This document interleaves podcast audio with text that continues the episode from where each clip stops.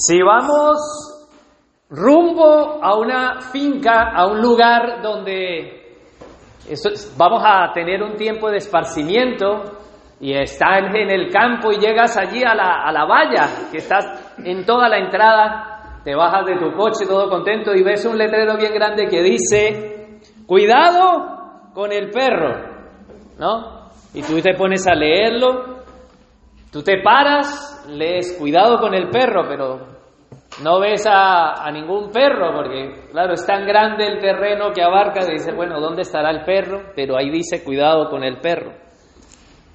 La pregunta que deberías de hacerte es para quién es ese mensaje de cuidado con el perro. Tú puedes decir, bueno, cuidado con el perro será para, para alguien que viene todos los días aquí o para quién es ese mensaje de cuidado con el perro. De la misma manera nosotros podemos llegar al, semáforo y el semáforo está en rojo y te está diciendo algo el semáforo, pero de otra forma, con un color, ¿no? Y de la misma manera, en cada mensaje que nosotros estamos recibiendo todos los días, nos está diciendo que debemos de pensar, que debemos de detenernos y pensar. Y hoy en día no se le da importancia al pensar. Hoy lo más importante es sentir, no pensar. Tú debes de sentir primero y después pensar. Y de eso hablamos hace ocho días, ¿no? De qué, cuál es el orden, si primero debemos de sentir o si primero debemos de pensar. Pero hoy vamos a enfocarnos en el pensar, vamos avanzando. Y el mundo hoy en día nos dice que el pensamiento es relegado a un segundo plano. Ya no es tan importante el pensar, sino lo más importante, lo vemos todos los días en los anuncios. Si tú te pones a observar y a pensar en lo que te está vendiendo la publicidad, está basado en tus sentimientos, en lo que tú sientes, no en lo que realmente importa. Y no te paras a pensar, sino que directamente pasas al sentir. Pero ¿qué, está llamado a hacer el cristiano? ¿Tú qué estás llamado a hacer? El discípulo de Cristo, ¿qué está llamado a hacer? ¿Solo sentir o a pensar? ¿Qué es lo que debemos de hacer? Pues es lo que nos está diciendo la carta que estamos estudiando aquí como iglesia. El Señor se ha pronunciado hace ocho días y nos ha dicho allí en Filipenses, que es donde estamos, si lo podemos ver, Filipenses 4, 8, por lo demás, en la Reina Valera, hermanos, todo lo que es verdadero, todo lo honesto, todo lo justo, todo lo puro, todo lo amable, todo lo que es de buen nombre, si hay virtud alguna, si hay algo digno de alabanza, en esto pensad. Así que, después de pensar, viene de lo que vamos a hablar hoy. 4.9. De, de, todo, de todo esto, 4.9, lo que aprendiste y recibiste y oíste y viste en mí, ¿qué tiene que hacer? Esto, hacer y el Dios de paz estará con vosotros. Entonces, ¿qué es lo que nos manda y nos llama el Señor a nosotros? A que pensemos. Y luego de pensar, que, ¿qué hagamos en el 4.9? Esto, hacer. Y eso es lo que nos diferencia a nosotros de ser animales. El animal no se pone a pensar para hacer. Él va por sus instintos naturales, por sus deseos carnales, por su supervivencia. Y eso a nosotros, cuando el Señor nos hizo, en el Génesis, en la creación, nos ha dejado claro, perdón, que somos diferentes. somos diferentes a los animales. Somos seres racionales, seres espirituales seres hechos a la imagen del Señor, seres que piensan lo que tienen que hacer, que se detienen. Porque, hermanos, si yo llego a la valla, o tú llegas mejor, tú llegas a la valla, cuando digo valla no sé si me entiendan, llegas a la puerta, llegas a la puerta y encuentras el letrero que dice cuidado con el perro, si tú no te pones a pensar en el mensaje que te están dando, va a traer consecuencias a la aplicación de ese mensaje. Y muchas personas pasan porque empiezan a decir, yo pensé que decía, cuida al perro, ¿no? Y no solamente eso, sino que empieza a interpretar el mensaje no según el autor, y según el autor el mensaje es cuidado con el perro, ¿no? Y él interpreta el mensaje desde sus sentimientos y dice, a mí me gustan los perros. Entonces, como a él le gustan los perros, él da por hecho que el perro le tiene que gustar a él. Y cuando él hace una eisegesis, que es lo que he escrito ahí, eisegesis es aplicar al mensaje, eisegesis, al mensaje que está escrito, algo que no dice el texto. Y yo he escogido algo tan simple como cuidado con el perro. La exégesis de él agrega y él dice, y lo agrega desde su punto de vista, no es desde el punto del autor. Exégesis es extraer el significado de lo que realmente significa y de lo que el autor me está queriendo decir. Eso es la exégesis. Y él no está interpretando sino en sus emociones y dice, a mí me gustan los perros, a mí me gustan, él le tiene que gustar. Y ya cuando lo ves dice, oh, a mí me encantan los pastores alemanes. Y es un pastor alemán. Entonces, entra, ¿no? Y él piensa que el perro no, no va por instinto, ¿no? Que dice, cuida al perro. Él va a empezar a experimentar. A experimentar lo siguiente en su propia vida. Y ya sabe que, que está experimentando, ¿no? Asimismo, nosotros podemos llegar a un semáforo en rojo, y no sé si les haya pasado, o cuando ves el radar, ¿no?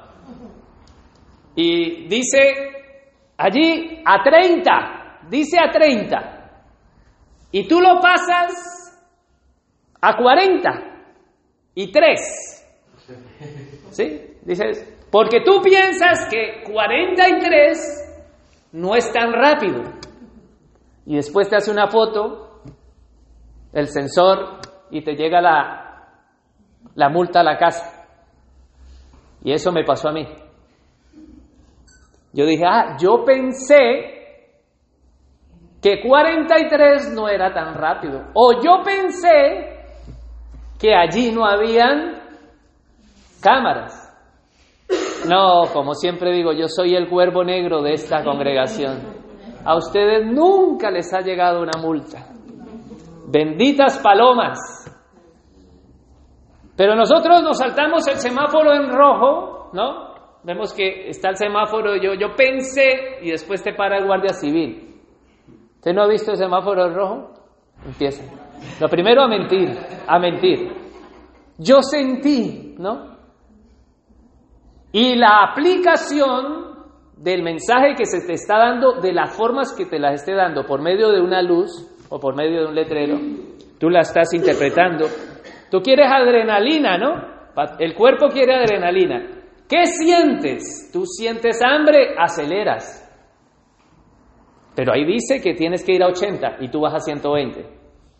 Ahí dice que en esa curva la cojas a 100 y tú la coges a 120. Pero tú te estás dejando guiar según la, la curva, tiene tres, tres flechas que indican de que la curva es peligrosa y que ya tienes que ir desacelerando ya no solo a 80, sino que después pasa a 60. Te terminas matando por el hambre que tienes y ni siquiera llegaste. ¿Por qué? Porque no te paraste a pensar en el mensaje que te están dando. Y las consecuencias de no pensar traen destrucción a nuestras vidas. Y hoy en día, aquí, En el mundo en el cual vivimos y en la iglesia que vivimos, las congregaciones están centradas en hacer sentir algo a la iglesia. Los feligreses, los hermanos, van a sentir. Un ejemplo, la Semana Santa, ¿no? Vemos gente devota realmente sintiendo, porque están sintiendo y no podemos negar su devoción, están sintiendo, pero no están pensando bíblicamente. De la misma manera en el pueblo evangélico, en el pueblo evangélico cristiano, no estamos lejos de la Iglesia Católica. Vemos tantas cosas de tantas sectas que el pueblo está sintiendo y están contentos sintiendo. Y el pastor está contento que ninguno piense. Porque él les está diciendo, son hijos de Dios, pacten, traigan las primicias y Dios los va a volver ricos. Ellos quieren ser, en sus sentimientos, ricos. Y él le dice, despójense de todos. Y él es rico, el pastor es rico, millonario, y ellos son unos pobres, miserables. ¿Por qué? Porque él no está interesado en que piensen. Porque cuando ustedes piensen, ustedes se van de esa iglesia. Pero el verdadero administrador de la palabra debe de llamar al pueblo a pensar y a razonar. Y nosotros vemos a través de las redes sociales tantas falsos predicadores y la iglesia, lastimosamente, si ese pastor no te hace sentir, tú pasas. Y lo que estás pasando es del letrero que dice cuidado con el perro, es tan simple. Es una advertencia. Y sabe que muchas veces nosotros cuando nos sentimos cansados, o no te pasa, ¿no? A ti no te pasa, ¿verdad? Yo voy a hablar entonces en primera persona porque si hablo para usted, cuando tú estás cansado, perdón, cuando tú estás cansado y te quieres divertir, tú lo primero que quieres hacer es, voy a distraer mi mente. Porque, perdón, Tú quieres distraer tu mente con algo que te haga no pensar, porque tú no quieres pensar. Entonces, lo que tú quieres es olvidar aquello en lo que estás constantemente pensando y te está atormentando, ¿o no? Solo yo hago eso y digo, no, yo no voy a pensar en eso.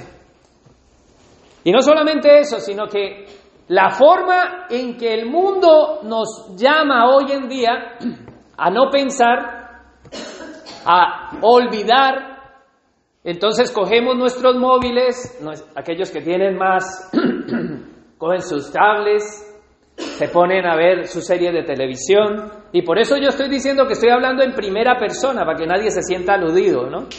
Aquí el cuervo negro soy yo, ninguno de ustedes se sientan aludidos. Entonces, yo cojo mi tablet ¿Por qué? Porque yo digo, yo no quiero pensar. Y eso es lo que está haciendo la sociedad de hoy en día. A que no pensemos y nos desconectemos. A pesar de que parece que es el mundo en el cual vivimos hoy en día, es el mundo más hiperconectado. Pero somos más hiper desconectados. O sea, estamos conectados a la red, pero en relaciones hiper desconectados. Decimos que estamos conectados, pero no, realmente las relaciones no están fundamentadas como lo dice la palabra. Entonces, ¿qué nos dice? El Señor nos llama a pensar, pero nosotros nos sentimos cansados y nos queremos divertir y decimos, bueno, me voy a divertir. ¿Qué hacemos? Ninguno de ustedes, pero hablo de mí, ¿no? Yo cuando quiero divertirme, porque si no, yo soy el único que hace eso, digo, me voy a ver una película me voy a ver qué hay en las redes sociales. Porque leer un libro, leer la palabra de Dios, eso requiere pensar. ¿Y qué es lo que nos está diciendo el Señor? ¿Qué, ¿Cuál es el llamado del Señor en Filipenses 4.8? ¿Qué es lo que Él está diciendo? Filipenses 4.8 dice que en todo que todo lo verdadero, honesto, justo, puro, todo lo amable, todo lo de buen nombre, Si hay virtud alguna, si hay algo digno de alabanza en esto, pensar. Y nosotros no queremos pensar. ¿Y sabe qué es lo que pasa?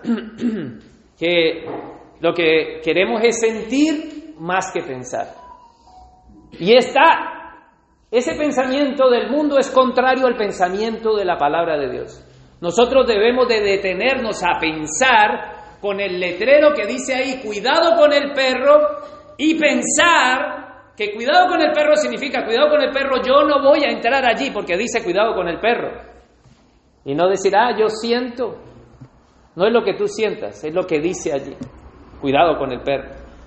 Y él nos dice en el 4.8 de en esto pensar, él quiere que pensemos en las consecuencias de la advertencia que hay en ese letrero. Y Él quiere que pensemos en todas las consecuencias que Él está mencionando a través de su palabra. Él te está como padre diciendo, mira, todo esto que te estoy diciendo trae unas consecuencias para tu vida. Vamos a abrir Romanos 12.2. Y veamos que el pensamiento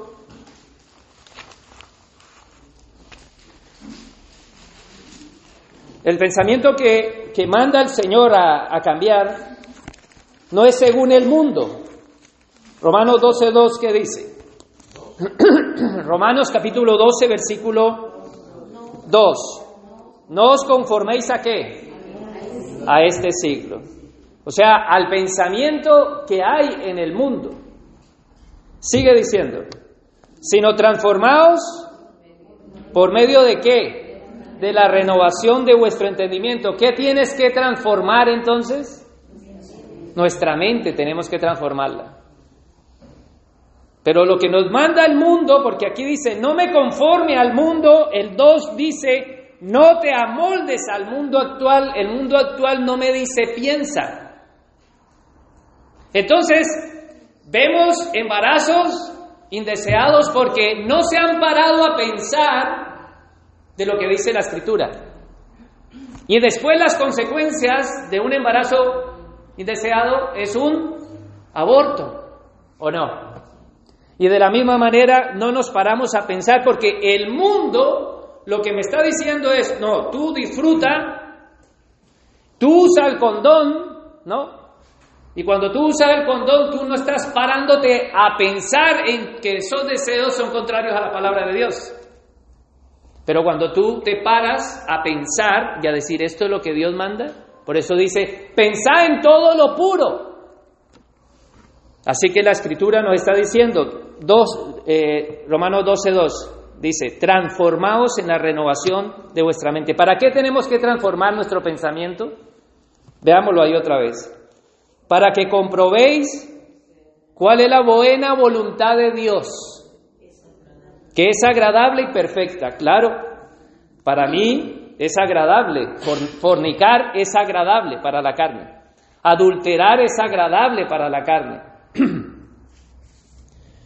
Y cualquier pecado que nosotros estemos practicando es agradable, pero yo debo de pararme a pensar, porque Filipenses 4.8 me está diciendo que debo de pensar en todo lo que es bíblico, que debo de tener un pensamiento bíblico que debo de ver cuál es la buena voluntad de Dios. Cuidado, hijo mío, con el perro. Porque cuando tú cruzas esa puerta, el perro te va a morder. Y es cuando venimos al Señor, ¡ay, me mordió! Y a mí me gustaban los pastores alemanes. ¿No? Ya no te gusta. Pero el mundo actual le da importancia más a los sentidos, no al pensamiento bíblico. Perdón. Está más enfocado en los sentimientos. Está más enfocado en el pensamiento del mundo. Vamos a Filipenses, allí donde nosotros estamos. Filipenses capítulo 3, versículo 15. Filipenses capítulo 3, versículo 15. ¿Lo tienen? Dice, así que ¿Lo tienes? Así que todos los que somos perfectos, esto mismo, sintamos, lo está pasando en Reina Valera. En la nueva versión internacional dice, Así que escuchen los perfectos, todos debemos de tener este modo de pensar. Claro, hay dos modos de pensar. Uno, lo que piensan la gente que no están buscando el pensamiento bíblico, que no están gobernados por el pensamiento bíblico, y otros los que están viviendo en el mundo según su pensamiento. Y él aquí lo que nos está llamando es que debemos todos de llegar al mismo pensamiento bíblico, todos, no cada, no individualmente, sino todos debemos de llegar a ese pensamiento. Si alguno piensa de forma diferente, porque puede ser que todavía Dios no le haya revelado que eso es pecado, dice, Dios le hará ver esto también. Dios nos llevará a ver ese pensamiento correcto. Búsqueme el 16, 3.16. En todo caso, vivamos de acuerdo con lo que ya hemos alcanzado. 3.17. Hermanos, sigan todos mi ejemplo y fíjense todos los que se, los que se comportan conforme al modelo que le hemos dado, como les, se les ha dicho a menudo, y ahora lo repito con lágrimas, muchos se comportan como enemigos de qué? de la cruz de Cristo. Y ahora pasa a decir cómo es un enemigo de la cruz de Cristo. Veamos cómo es un enemigo de la cruz de Cristo. 3.19. Él empieza por del final para el principio. Su destino, o sea, su final, ¿qué es? Destrucción. Ahora, ¿cómo es? ¿Qué hace? Adora al Dios de sus propios deseos. O sea, él no se para a pensar lo que manda su Dios, sino se pone a pensar en su Dios el deseo de su carne. Dice, adoran al Dios de sus propios deseos y se enorgullecen en lo que es vergüenza. Solo, ¿solo qué? Solo piensan en lo que? En lo terrenal. Y ahora sí, estando con esto en mente, Aquel que solo piensa en lo terrenal, ¿qué termina haciendo? Dándole rienda suelta a los deseos de su carne. 3.15, 3.16, 3.17 nos lo está diciendo. Y lo que está haciendo un paralelo es aquí, haciendo un paralelo, hay personas que piensan solo en lo terrenal, en los deseos de su carne, y ahora vamos allí a donde nosotros estamos, 4.8. En esto pensar en las cosas que Dios manda, las cuales son buenas y agradables para ti. Entonces hay un paralelo desde el 3.19 al 4, 8 y 9.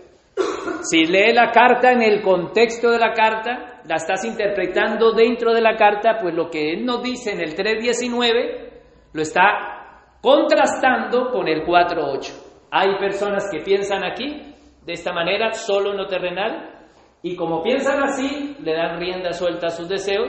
Y hay personas que se paran a pensar en lo que Dios ha dicho y no le dan rienda suelta a sus deseos porque su Dios es Cristo y ellos son enemigos de la cruz de Cristo.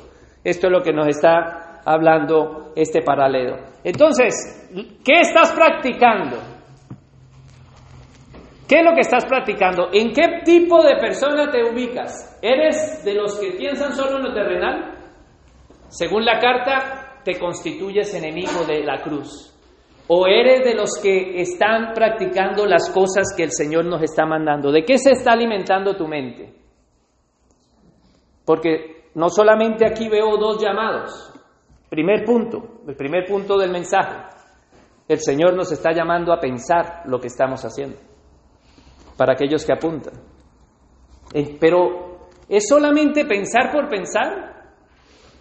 Porque, claro, estamos en el 4.8 y tú dices, ah, vale, pues me voy a poner a pensar y te pones así. Unos están pensando en este momento con los ojos así, me los están como cerrando así. Ya están entrando en, un, en una meditación profunda. Pero es pensar por pensar. Pero ¿saben una cosa? Que el mundo sabe que nos está llenando la cabeza y nuestra mente de pensamientos, solo terrenales. Y ahora yo no quiero que me tilden aquí de fanático y que no debemos de pensar en nada terrenal. No, yo no estoy diciendo eso. Pero lo que sí nos dice el texto es que si tú solamente, solamente, dice, solo piensas en lo terrenal, terminarás adorando al Dios de tus deseos. Y te manda a detenerte, dice, en esto pensad, pensad qué es, qué es pensar. Porque muchas veces nosotros podemos pensar que pensar es tener un pensamiento en mente. La palabra en el idioma original, pensar, no desde el griego, porque la, la, palabra de Dios, la Biblia no fue escrita en español, fue escrita en griego. Entonces la palabra pensar significa estimar. Tú tienes que estimar. Pensar no es tener un pensamiento, es considerar, detenerte a considerar lo que vas a hacer. Es ponerte a contar. A ver, yo cuento que el perro como que está grande. Lo estoy viendo. Es un pastor alemán. Es concluir. Si yo entro, me puede morder. Es discutir dentro de ti. Dice, ¿será que entro o no entro? ¿Llamo la puerta o no? Es disponer. Me voy a disponer. ¿Qué me voy a disponer a hacer? Es juzgar, es decir, es juzgar, eso es pensar, es, yo juzgo que mejor no entro porque dice cuidado con el perro. Yo no lo veo, pero dice cuidado con el perro. Pueda que cuando yo esté, el perro salga. Es pretender, es tomar en cuenta lo que se te está diciendo. Pensar es calcular el costo de la acción que vas a tener. Pensar es un verbo imperativo, es una orden, no es entre y tal vez el perro hoy no esté de mal genio. O tal vez le caigas bien al perro. El mensaje es cuidado con el perro. Es pensar, es un verbo imperativo. En esto pensar, dice la escritura 4.8. Es una orden.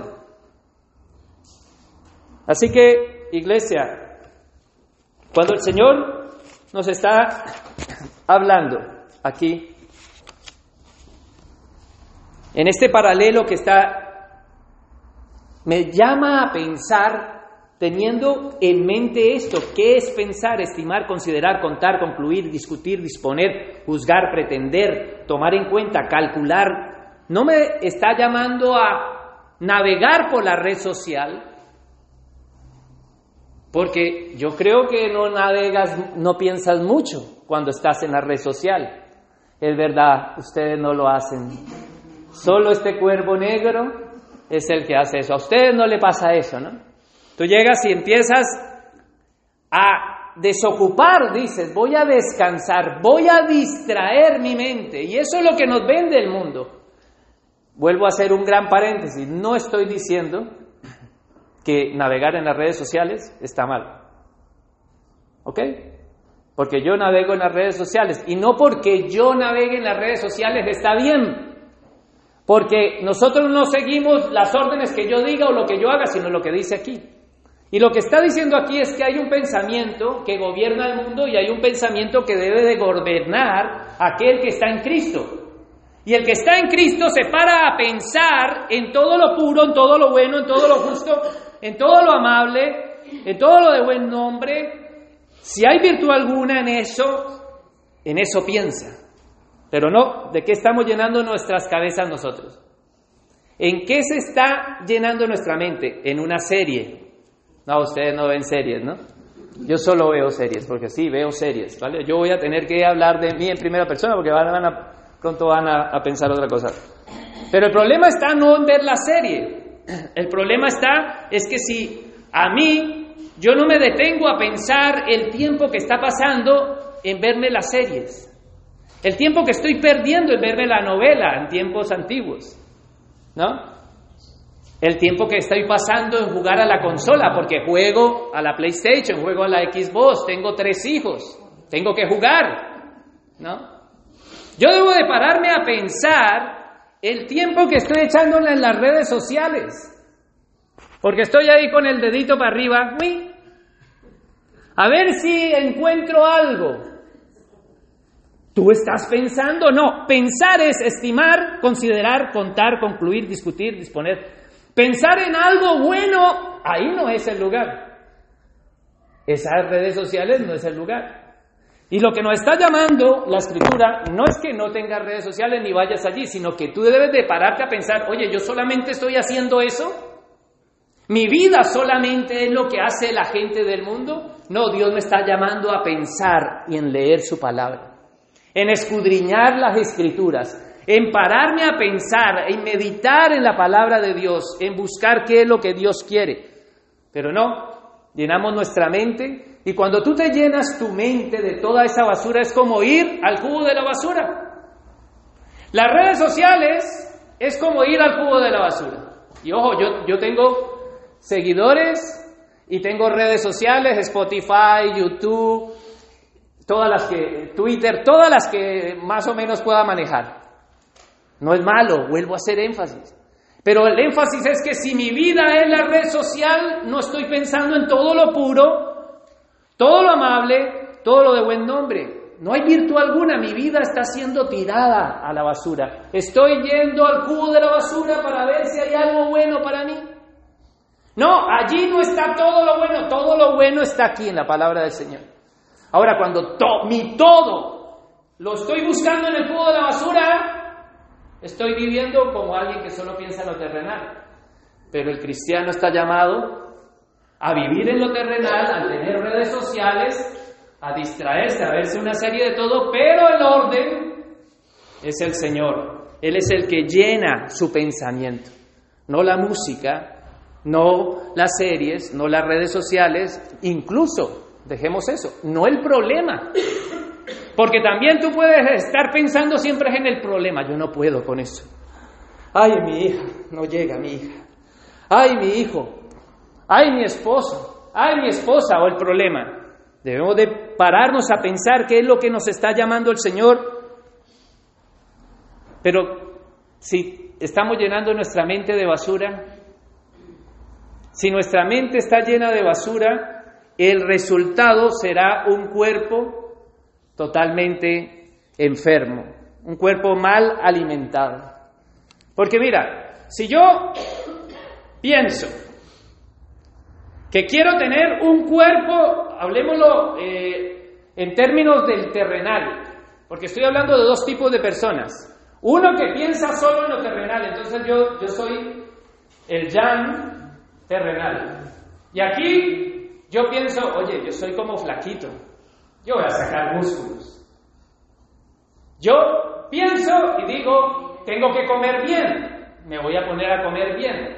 Entonces yo pienso, digo, bueno, tengo que comer vitaminas, bebidas energéticas. Solo pensar en comer eso me va a cambiar? No, a pesar de que sea que sé que está bueno, yo digo, bueno, yo sé que eso tengo que comer, pero yo sigo comiendo, tomándome la Coca-Cola, tomándome bebidas eh, energéticas solamente. Me puedo comprar un tarro de vitaminas y me meto todo el tarro de vitaminas diciendo, wow, para ver si esto me genera volumen y yo me vuelvo mucho más fuerte. Y sigo teniendo una mala alimentación pensando, ¿sí? Porque tengo el conocimiento de que es bueno, pero no, no me alimento, me alimento de basura. Eso es lo que estamos haciendo espiritualmente. Espiritualmente sabemos qué es lo bueno, pero nos alimentamos en nuestra mente de basura. Y así un cuerpo mal alimentado, ¿por qué mi cuerpo está mal alimentado? Porque yo, aunque sé que es bueno, a pesar de que yo incluso me coma los alimentos buenos, pero si no hago ejercicio, si no voy al gimnasio, ¿voy a aumentar? No, de ninguna manera, ni voy a aumentar, ni voy a, a cambiar. Entonces, es necesario que nosotros nos detengamos a pensar qué es bueno, qué malos hábitos está, hay en mi vida. Yo sé que los chuches y la Coca-Cola es mala, Tienes diabetes y sigues zampando Coca-Cola. No te estás parando a pensar en todo lo verdadero porque estás dejándote llevar por tu sistema de de deseos. Vamos a Isaías, quisiera que proyectáramos Isaías, y qué hora es, porque el tiempo siempre. Isaías 5:20. Isaías 5:20, en la nueva versión internacional, dice, hay de los que llaman a lo malo bueno y a lo bueno malo. Y hasta ahí nos detenemos. El no llamar las cosas por su nombre es no pensar bíblicamente. El decirle a una mentira que es una mentirijilla. No te has puesto a pensar en lo verdadero, puro y honesto que Dios está hablando. Dios no habla con mentirijillas, dice, eso es una mentira. ¿No? Hay de los que a lo malo le llaman bueno, entonces tú dices el terrenal, estamos diciendo que aquí está el terrenal. Dice, bueno, una Coca-Cola no le hace daño a nadie. ¿No? Y yo tomo Coca-Cola y me gusta. ¿Pero nos hace daño o no? Lo mismo puede pensar el que se fuma el tabaco. A pesar de que hay un letrero grande que dice fumar mata, ¿no? Y que encima le ponen unas imágenes que fui a pintar un día una, ¿cómo se le dice de donde venden los tabacos? No sé. Un estanco. Yo, yo soy pintor de profesión y me llamaron a un estanco y entré y ahí sí vi todas las imágenes. Porque venden. ¡Wow! Dios mío. Y aún así, ¿de qué sirve que nosotros entendemos y no, no nos paramos a pensar que dice, esto te puede dar? La gente del mundo solamente piensa en sus deseos, mas no se paran a pensar en todo aquello lo que Dios manda. Y ellos dicen, esto está bueno, pero Dios lo llama, esto está mal. Y ahora tú dices, pero hermano, ¿dónde dice en la Biblia que fumar es malo? No lo dice ciertamente en la Biblia, pero sí lo dice la ley. ¿No? Ah, entonces la ley también dice que los matrimonios homosexuales pueden casarse. Dios, no, no, no. Estamos diciendo de que la ley de Dios dice que todo me es lícito. ¿Me es lícito fumar? Sí. ¿Cómo que no? ¿Me es lícito tomar, tomar alcohol? Sí. Pero no todo me conviene. Entonces yo me paro a pensar y digo, esto no me, no me conviene. Esto no me conviene. Eso es lo que nos está llamando a llamar las cosas. Él dice, hay de los que llaman a lo malo bueno. Y hermanos, la verdad es que cuando nosotros estamos, porque estamos en la carne, yo estoy en la carne, ustedes no. Ustedes están en el espíritu, ustedes son muy espirituales, pero los que estamos en la carne sentimos deseos carnales. Y debemos de someter los deseos de la carne al espíritu. Y el espíritu es el espíritu de la palabra. Y nosotros decimos, esto está bueno, ¿el pecado es bueno o no? Para la carne el pecado es bueno. Para el que fuma, ¿qué está fumando? ¿Está fumando en el espíritu? Por favor, está, oh, qué porrito tan bueno, dice el espíritu. No, oh, qué raya tan buena, dice el espíritu. No, está consumiendo cosas que le gustan a la carne, ¿o no? Bueno, quitemos, ¿sabe una cosa? Nosotros pensamos y también llamamos malo solamente aquellas cosas que por lo general siempre es mala, pero hay cosas que son malas y Dios dice que son malas y nosotros las llamamos buenas. Una de ellas es perder el tiempo. Perder el tiempo le llamamos, ay, qué bueno es. Nos ponemos ahí a ver. Vamos ahí a Efesios. Efesios, Efesios capítulo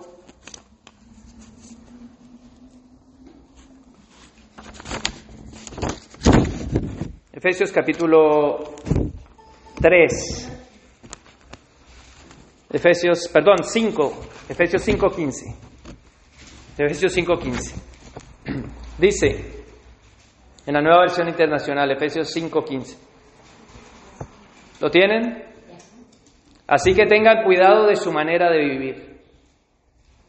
O sea, nosotros no estamos llamados a vivir como se nos dé la gana. Pero la gente del mundo vive sin pensar como se le dé la gana. Es más, están con el mensaje, con, con el teléfono, y ¿qué haces? Y el otro, nada. ¿Y tú? Nada. ¿Qué vamos a hacer? Siempre es para vida sin propósito.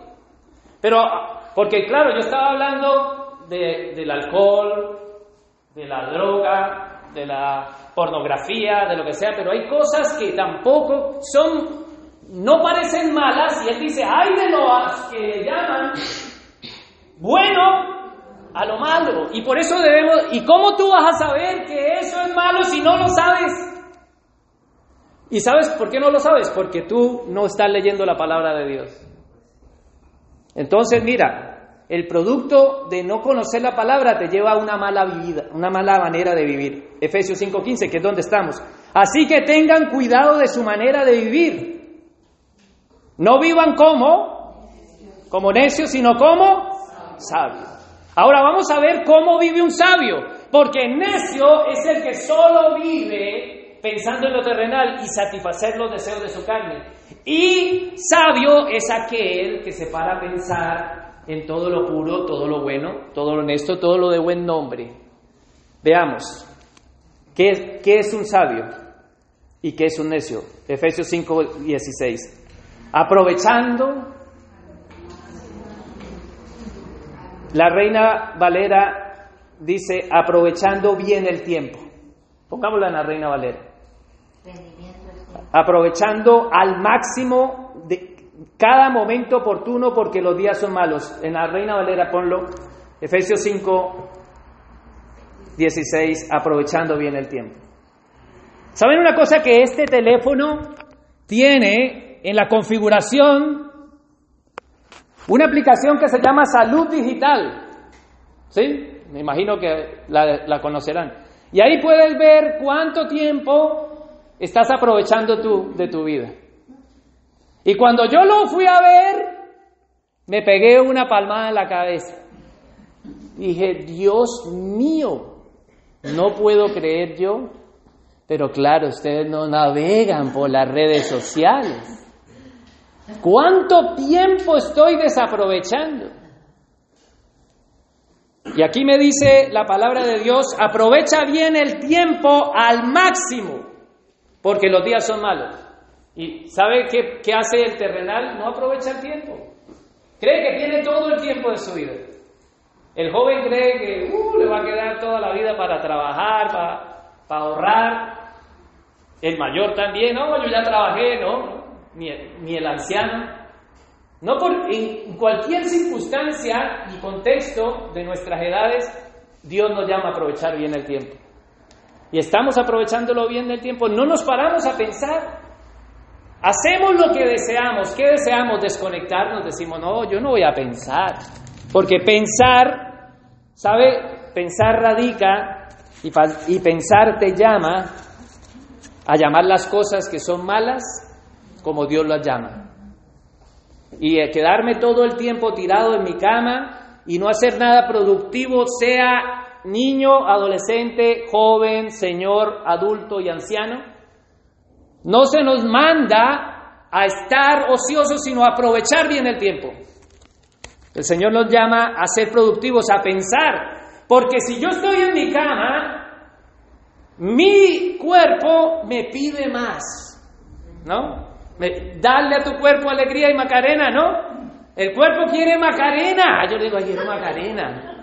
Ya un día esto voy a llamar a mi esposa Macarena y me va a meter en un lío, porque siempre hago ese mismo ejemplo, ¿no? Pero mi cuerpo siempre quiere Macarena, el de ustedes no. El de ustedes quiere a Sofía o yo no sé cómo se llama. Pero hermanos, el Señor me llama a pensar allí y decir como que la alarma está sonando, como que son las 10 de la mañana. Un día le pregunté a alguien, X persona hace tiempo, mucho tiempo, le digo, bueno, ¿a qué horas tienes que, a qué horas te levanta? Uh, yo me madrugo. Yo esperaba, dice, a las 11 de la mañana. A las 11 de la mañana se madruga. ¿Eso es madrugar? Aprovechar bien el tiempo es lo que nos manda el Señor. A pensar en la cama es que cuando el Señor te manda a Nínive y tú estás yendo para otro lado. Y aún allí, ¿sabe qué está haciendo? El que Dios le ha dado la revelación no está pensando para donde Dios te está mandando. ¿Sabe qué hizo, hizo Jonás? Se metió debajo y se acostó a dormir. ¿Y sabe qué vino el Señor? A levantarse dormilón. ¿Qué pasa?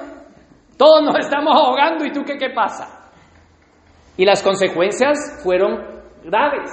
No podemos pensar que porque somos hijos de Dios las consecuencias no van a venir y por eso después, ay Señor, ¿por qué me mordió el perro? ¿Por qué permites que me pase esto a mí? Pero si el letrero bien grande decía, cuidado con el perro. Si yo te hablé a través de mi palabra, ¿Por qué?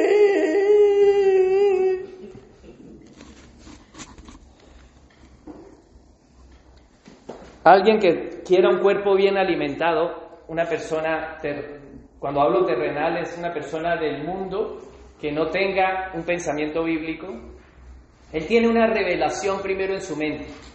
Primero él tiene que tener una revelación en su mente para poder tener un cuerpo físico mente bien. La revelación en su mente es, número uno, buena alimentación. Y número dos, hacer ejercicio. Pero necesita la revelación del estado de la condición en la cual él está. Y incluso en el mundo la gente piensa y dice, oye, yo voy a comer solo esto y yo voy a ejercitarme. De la misma manera llama las cosas que son malas, de la misma manera el cristiano debe de llamar las cosas como Dios las llama y debe de juzgar Dios nos ha revelado qué está bien y qué está mal. ¿Qué es lo que está mal? Lo que Dios dice que está mal. Entonces ya hemos visto el primer punto. Pasamos al siguiente punto. El primer punto es llamados a pensar bíblicamente. El, segundo punto es llamados a hacer. Vamos a Filipenses 4.9. Y me quedan, estoy pensando que me queda media hora para los que están sintiendo en su cuerpo cansancio. Filipenses 4:9 dice, lo que aprendiste y recibiste y oíste y viste en mí, ¿qué, sigue? Esto hace. Así que el Señor primero me llama a pensar lo que Él me está diciendo y ahora lo tengo que hacer. Ahora, la persona del mundo que quiere un cuerpo atlético, ¿sí? Quiere un cuerpo bien alimentado, él ya ha pensado, estas son las comidas, está la rutina y este es el ejercicio que tengo que hacer. Ahora el llamado, ¿cuál es? El primero es a pensar en lo que es bueno y lo que es malo. En lo que, y el segundo llamado, ¿cuál es? Hacer. Porque de nada me sirve yo saber todas las comidas que tengo que comer, toda la rutina que tengo que hacer, y el ejercicio que tengo que hacer, el resultado será este mismo cuerpito flaquito que tienen enfrente. Porque aunque toda la vida he sabido qué es eso, al no practicarlo, pues estoy así de flaquito. Siquiera que mi mujer me, me ama así flaquito. ¿No? Pero el deseo de, tener un cuerpo más fuerte por la necesidad física que tengo que hacer en, mi trabajo. Pero si yo no me ejercito, a pesar de que tenga ese pensamiento, si esto es bueno, de, ay, el gimnasio, ah, ahí tengo pesas en la casa que están ahí. La araña tiene más músculo porque tiene telarañas ahí, se ha ejercitado más la araña que yo. ¿No? Pues yo no veo las pesas para nada. Entonces, ¿de qué me sirve pensar que eso es bueno si yo no lo practico? El llamado a pensar es uno y el llamado a hacer es el siguiente. El Señor nos manda no solamente a tener un pensamiento, sino a practicar ese pensamiento. Lo que Él nos dice, debo de practicarlo. Porque de la misma manera que el terrenal sabe su alimento y se ve reflejado en su cuerpo atlético, ¿no han visto esas personas? Que van con esos bíceps y esos, esos, esos y pectorales, eso, así. Si no lo practican, no se ve. Pero ahí está el cristiano que quiere más. ¿De qué te sirve conocer a Dios si no practicas lo que Dios te manda? Sabes, el diablo conoce a Dios. Los demonios conocen a Dios. Y eso no los hace gente espiritual. De nada sirve saber qué tipo de alimentos son saludables para el cuerpo si no los consumimos. ¿De qué te sirve? Y de nada te sirve consumirlos si no practicas ejercicio. Entonces el segundo punto de Filipenses 4.8 pasa al 4.9, él dice, en esto que tú has pensado, esto es lo que tienes que hacer. Es la práctica, es llamado, es pensar lo que vas a hacer. Pensar, hemos dicho que es juzgar. Es juzgar esta posición en la cual yo estoy, yo debo de ir a esa posición, es avanzar. No es tener un pensamiento de, ay, sí, Dios es bueno. No, es un pensamiento de que lo que Dios me ha dicho es bueno, que yo me muevo allí. Es movimiento, es pensar lo que voy a hacer. Pero lastimosamente muchas veces hacemos y después pensamos, dije, ¿qué dije? ¿No? ¿O qué hice? Es piensa lo que haces. No solamente el mandato está en piensa lo que vas a hacer, sino piensa lo que tienes que hacer. Pero no es un pensamiento de, ay, yo, tengo, yo sé que tengo que leer la Biblia. y, y nos reímos. y después, de nada sirve, hermanos. Ahora, aunque tú la leas, aunque tú aprendas, porque el 4.9 dice lo que aprendiste, claro, yo lo aprendí, ay, yo ya sé la Biblia. Supongamos que tú estás pensando bíblicamente, estás aprendiendo. Dice lo que aprendiste, dice lo que recibiste. Tú dices, uy, yo ya recibí, yo conozco el Antiguo Testamento y te manejas bien sobre la Biblia. Tu Biblia está subrayada. Lo que has oído de parte de Dios y visto en otros, dice, esto haced. ¿De qué te sirve la información si no estás practicándola? Eres uno que quiere tener un cuerpo esbéltico y nunca come y hace ejercicio. Y eres un cristiano que tiene toda la información y no la llevas a la práctica. Dios nos llama a practicar, es no solo pienses en lo terrenal, sino que piensa en las cosas espirituales. Ese es el orden. Es no solo ser oidor de la palabra, como dice Santiago, y todos repetimos la palabra, eso no la sabemos, ¿no? No solo los oidores, sino los hacedores, ¿no? Dios nos manda a poner en práctica aquello que nosotros estamos oyendo, recibiendo. Dios nos ha dado una revelación y se ha revelado para que vivamos conforme al orden. El gran peligro de lo que estamos pensando es que terminamos haciendo lo que estamos pensando. Entonces, si tú te la pasas, como hemos leído ahí en Efesios 5, 17, si lo que tú te estás llenando tu pensamiento de basura, ¿qué vas a terminar haciendo? Basura. Si tú estás tratando de buscar a través, y yo no estoy diciendo, y hago énfasis, muy, muy claro énfasis, no está mal tener redes sociales, sacar fotos, pero tú tienes que avanzar hacia el propósito de Dios. Tu propósito es vivir la vida como Dios manda, no como el mundo la está planteando. Y ahora creo haberme expresado bien. Lo que dice Efesios 5, 17 es, aprovecha bien el tiempo. Piensa lo que haces. ¿Cómo estás viviendo tu vida? Porque en eso terminarás haciendo lo que tú estás pensando. Entonces, si tú estás conectado a una serie, yo por lo menos me vi todas las series de Ahora voy a pensar lo que voy a decir, porque si no, si no alguno va a decir, ¡Ah, el hermanito eso, mira. Por ejemplo, de, de Big, la, la, serie, la serie de Big Bang, ¿no? Que es de comedia, me vi todos los episodios. Pero si, si yo me, desencadeno y vivo en una serie tras otra y de lo único que me estoy alimentando, ¿qué tipo de espíritu estoy alimentando? Porque el natural se alimenta bien, se ejercita bien, no solamente conoce qué comida debe comer, sino que se ejercita y tiene un cuerpo esbéltico. Pero el espiritual tiene que comer cosas espirituales y ejercitarse espiritualmente para tener una vida saludable, una vida espiritual es lo que Dios nos llama. Y es lo que Dios quiere que nosotros entendamos. Pero hay unos obstáculos. Entonces, con esto termino, voy terminando. Ya he hablado de dos cosas. Primero, hemos sido llamados a qué? A pensar bíblicamente. Y el segundo llamado es llamado a hacer lo que estamos pensando. Pero ahora vamos a ver los dos obstáculos que encontramos allí, porque hay obstáculos, ¿no? ¿Cuáles son esos obstáculos? Y quisiera que apoyarme en un pasaje bíblico que está en segunda de Timoteo, segunda de Timoteo capítulo 2,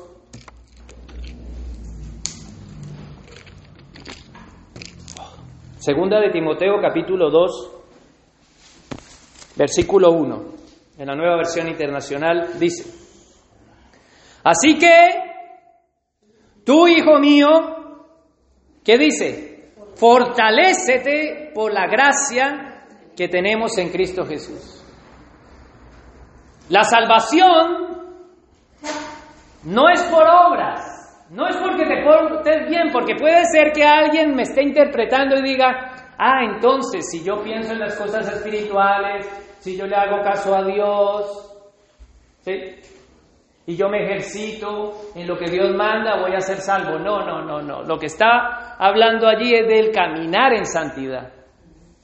Pero la, la, salvación es gracias a la obra de Cristo en la cruz de Calvario. Somos salvos por gracia, no por obras. Pero el que ha sido salvo busca la santidad.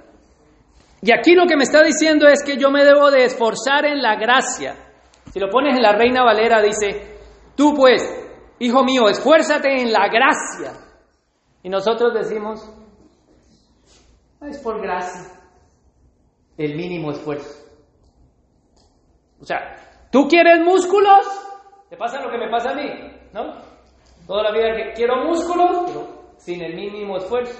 Busco un atajo, tomando pastillas. Ahora incluso hasta les venden que es que una se pueden en el sofá y ponen los pies y lo ejercitan así. ¿No lo han visto? Sentados. O sea, estamos en la generación del mínimo esfuerzo ahí sentado, tú vas a sacar lo que tienes. Ahora te ponen una paja y te sacan bíceps, dice.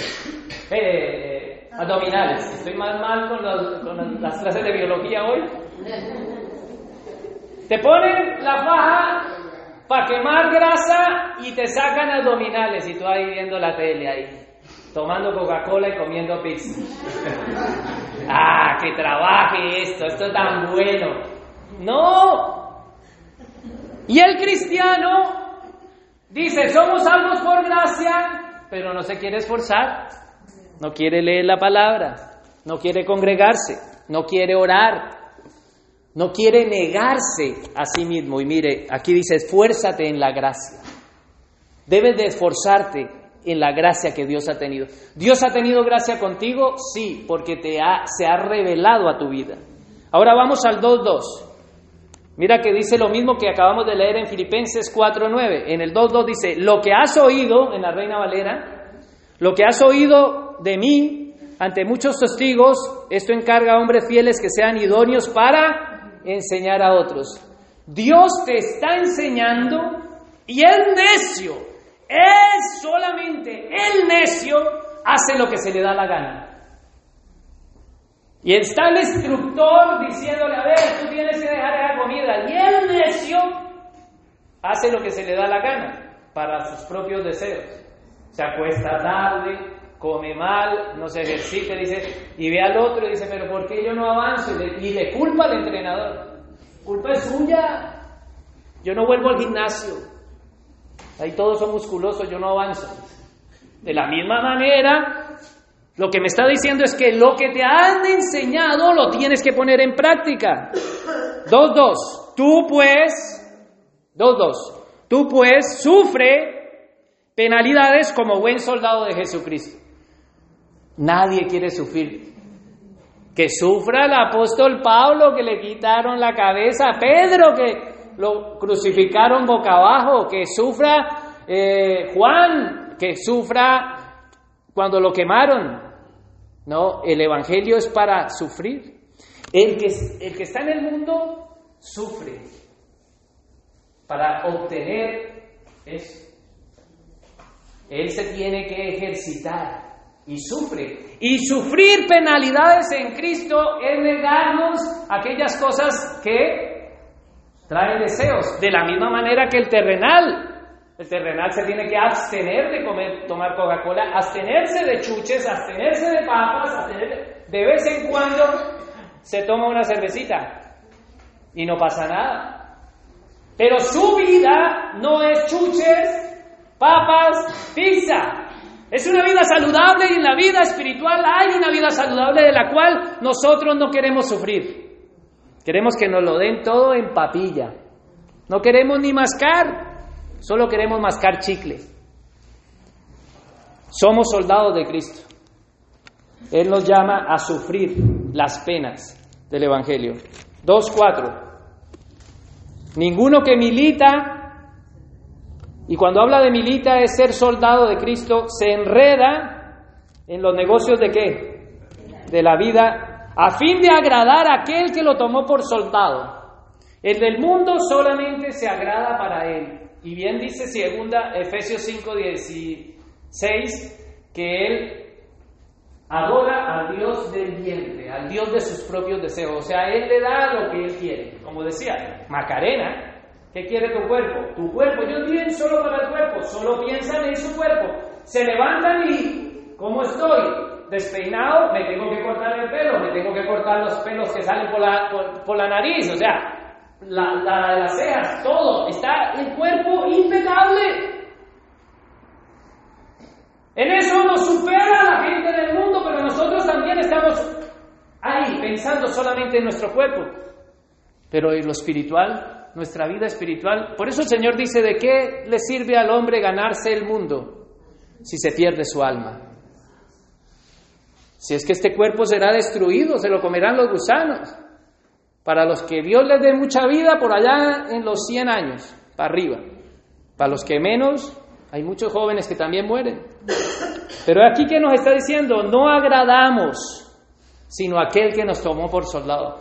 Aquí, el que quiere un cuerpo atlético no se agrada a qué? A sus deseos. Señor, yo me voy a acostar temprano. Yo mañana a las 5 de la mañana voy a correr. ¿Y eso le, le duele o no? No, es que tú crees que él se levanta de la, de la cama pletórico y dice, es que tú crees que a él le ponen una Coca-Colita y a él no se le hace agua a la boca.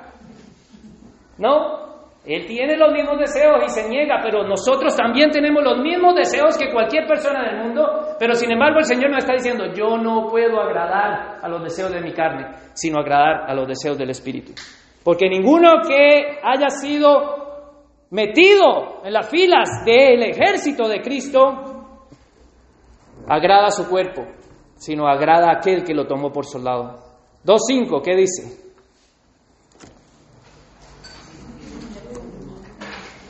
¿Lo tienes proyectado? Y también el que lucha como atleta. ¿Cómo es tu lucha? ¿Ah? Es luchar a lo que nos llama el Señor. Porque si no vas a tener ese cuerpo atlético que ves aquí delante tuya, queriendo tener toda la vida músculos con pesas, con un gimnasio, con comida, y de nada sirve si no luchamos por aquello que nosotros queremos. Luchar, lo que nos dice aquí, es legítimamente es un esfuerzo que viene de aquel que tiene algo que hacer. Y el Señor nos manda a ser un pueblo que se esfuerza, que lucha, que se niega, que dice, no, yo voy a progresar. Pero claro, el pensamiento del mundo obviamente es progresar en las cosas terrenales. El contexto de la carta que habla en Filipenses capítulo 3, 15, hasta Filipenses 4, 9, que es donde estamos, es un contraste de dos. Estos piensan así, no, ustedes piensan así. Estos no avanzan, sino en lo terrenal, ustedes tienen que avanzar en lo espiritual, avanzar en lo espiritual no enredarnos, luchar legítimamente, pero ah, es que es por gracia. Y ya no hacen nada. Un atleta lucha, esa es la imagen.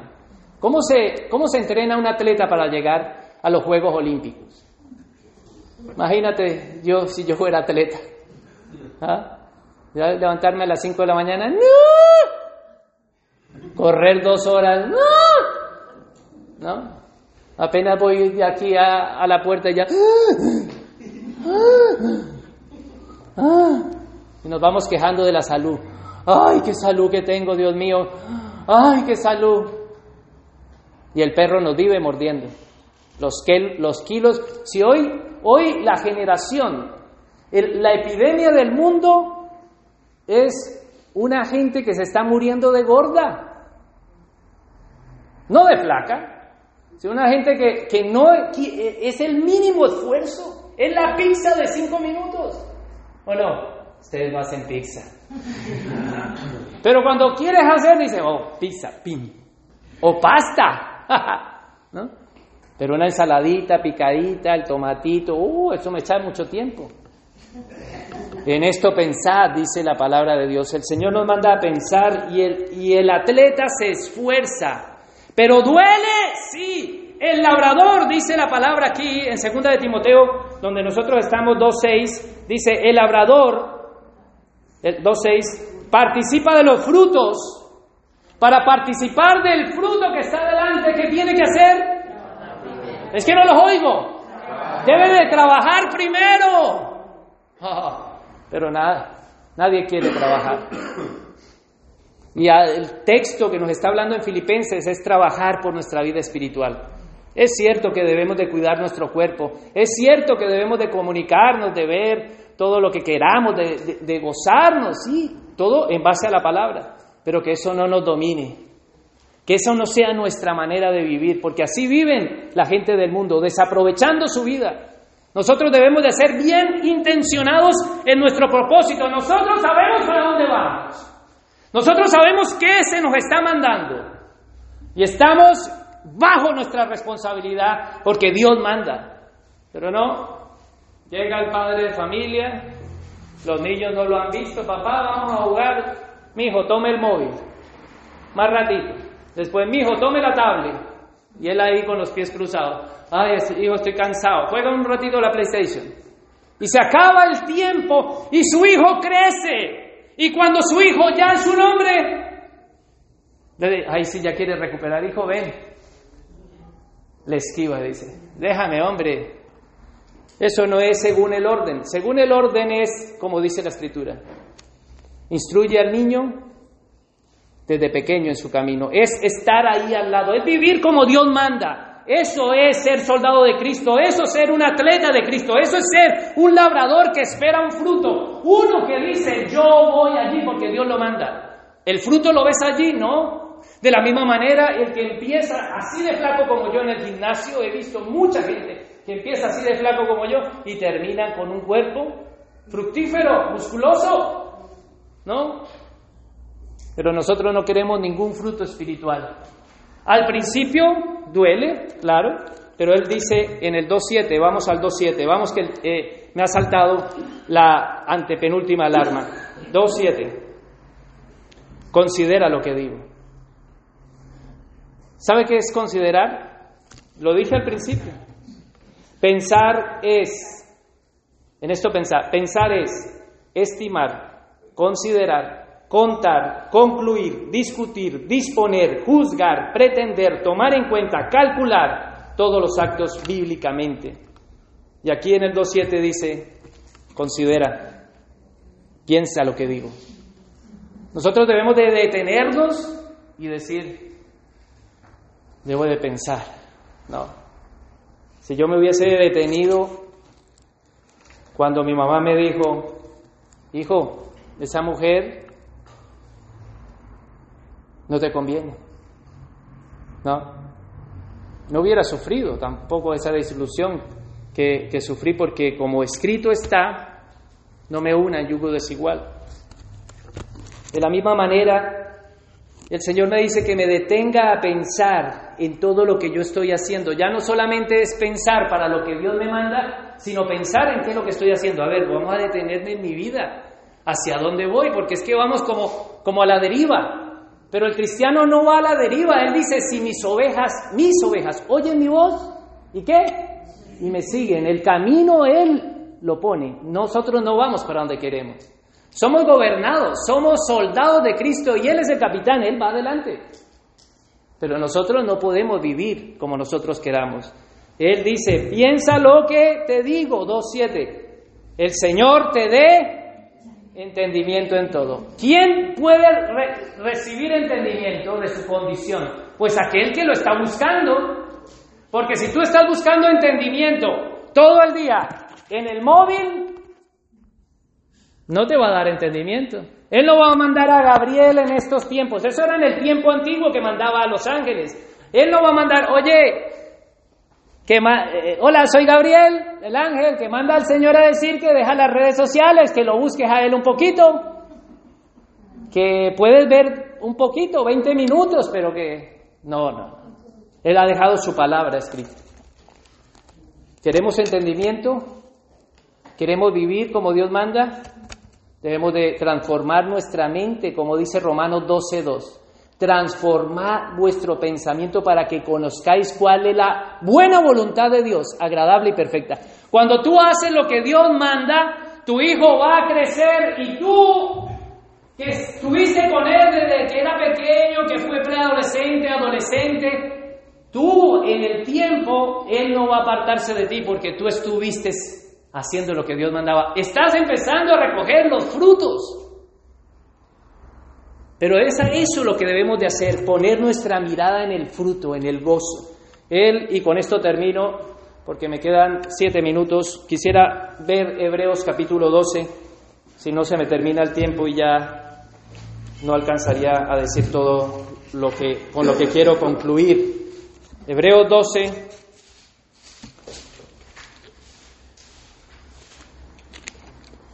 Hebreos, ¿lo tienen?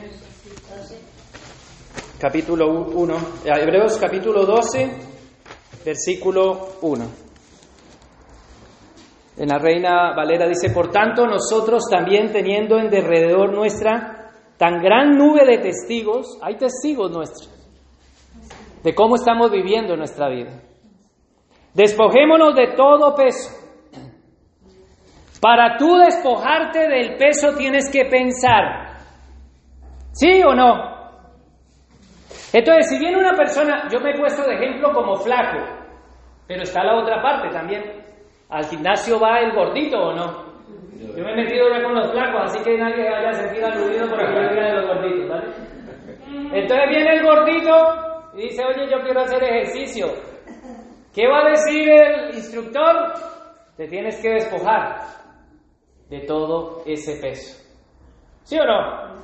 Pues lo mismo cuando llegamos a Cristo, el Señor, nuestro instructor, nos dice, te tienes que despojar de todo peso y del pecado que tienes encima. Y nosotros tenemos pecado y tenemos pesos. Pero sabes, cuando tú te detienes a pensar y mira la báscula y dice, no puede ser. No, esa báscula, te bajas otra vez y dices, eso debe estar mal. Y otra vez te sube y dices, no, Dos kilos. No, yo no sufro de eso. Yo me estoy metiendo con los gorditos. Dos kilos, pero no, solamente fue una tarta. No, porque hay gente que su metabolismo come en una tarta y se va para arriba. Es muy diferente a nosotros los flacos que comemos de todo y nunca va para, no, no subimos, ¿no? Así que despojarnos de todo peso de pecado es reconocer las cosas que me hacen mal, y decir, oye, esto no puede ser, mira, yo estoy aquí desaprovechando mi tiempo. Es empezar a despojarlo y a decir, no, no, no, yo me tengo que esforzar. Estoy pensando que ahí dice, cuidado con el perro, yo no voy a, que, que eso me engorda, no voy a comer. A la forma física, pero en las formas espirituales nos está diciendo, despójate de todo pecado que te asedia. Y mira, ¿qué dice? ¿Qué tienes que hacer? ¿Cómo? Correr, ay, pero me lo dicen con unas ganas. Correr, no. ¿Qué? ¿Qué tenemos que hacer? Correr. Ah, pero no queremos correr. Vamos a ir a comprar la leche. Chao, pero vas a ir en el coche. Pero si queda ya un kilómetro, sí, estoy cansada. O estoy cansado, ¿no? No queremos ni caminar ya en esta generación el Señor nos manda no solamente a pensar aquello que nos está haciendo daño en el pecado, sino que corramos ¿Y cómo? ¿Cómo deben de correr? Con paciencia la carrera que tenemos por delante. Lo que pasa que sabe que hay gente que malinterpreta el mensaje y dice, el Señor dice que corramos con paciencia, pero ni siquiera se levantan. Dice, e-, ellos ejercitan la paciencia al máximo. Dice, ya llegará el momento en que corra. No. Entonces, pensar en todo aquello que me tiene gordo, me debo de despojar para vivir la vida que Dios manda, pero no solamente el pensamiento me sirve, sino que tengo que empezar a correr la carrera. ¿Y cómo? ¿Y hacia dónde? Vamos que nos queda poco tiempo. Dos minutos. 12.2 dice, puesto los ojos en Jesús, el autor y consumador de la fe. Él es nuestro ejemplo. No es que yo voy a sacar músculos como Luis Claudio. No, yo tengo que sacar músculos como Jesús. O sea, si digo que creo en Jesús, debo de andar como Él anduvo. Si Jesús dice que esto es lo que debo de hacer, debo de hacer lo que dice mi instructor, mi maestro, mi Señor. Puesto los ojos en Jesús, el autor y consumador de la fe. La fe es consumida cuando yo me ejercito. La fe sin obras es muerta. De nada me sirve si yo voy al gimnasio, pero no te ejercito. Sí, yo como, yo sé qué alimentos. Tienes la, la, nevera llena, compras ensalada, de todo, pero siempre el embutidito. ¿Qué es lo que estás consumiendo? ¿En qué estás pensando y qué estás haciendo? ¿Para dónde vas? El Señor dice que Él es el consumador de nuestra fe, pero mira el 12.2 dice, el cual, por el gozo puesto, Jesús puso el gozo ¿dónde? Leámoslo, hermanos, el 12.2. El cual por el gozo puesto, ¿dónde estaba Jesús? Y puso el gozo ¿dónde? Delante de él. Dice, el gozo puesto delante de él, entonces se fue a sufrir. ¿En dónde? En la cruz. Él sufrió, pero él puso el gozo por delante. ¿Y sabe lo que pasa? Que nosotros primero queremos el gozo y después el sufrimiento. Y el cristiano está llamado a sufrir como el mundano en las cosas del mundo. Somos llamados a sufrir y poner nuestra meta en el gozo que vamos a tener allá. Y Jesús no pensaba en lo que el sufrimiento que tendría en la cruz, sino el gozo al saber que iba a resucitar y iba a redimir a muchos. El cristiano que está pensando en esto, está pensando yo en este momento sufro a todos mis deseos porque mi gozo está en Cristo. Mi gozo está allá cuando me llamen a lista. Allá cuando el Señor me dé un cuerpo nuevo y glorificado. Porque este cuerpo ciertamente se va a morir. El de ustedes es béltico, el mío flaquito, el del gordo también. Pero Él ha prometido un qué? Un cuerpo glorioso, una vida eterna. Entonces sufrimos, tenemos que ejercitarnos, sí, igual que el mundo pero tenemos nuestro gozo puesto delante, con la mirada puesta en Jesús, el autor y consumador de nuestra fe. Pongámonos en pie y vamos a orar. Padre, te damos gracias, Señor, por tu palabra.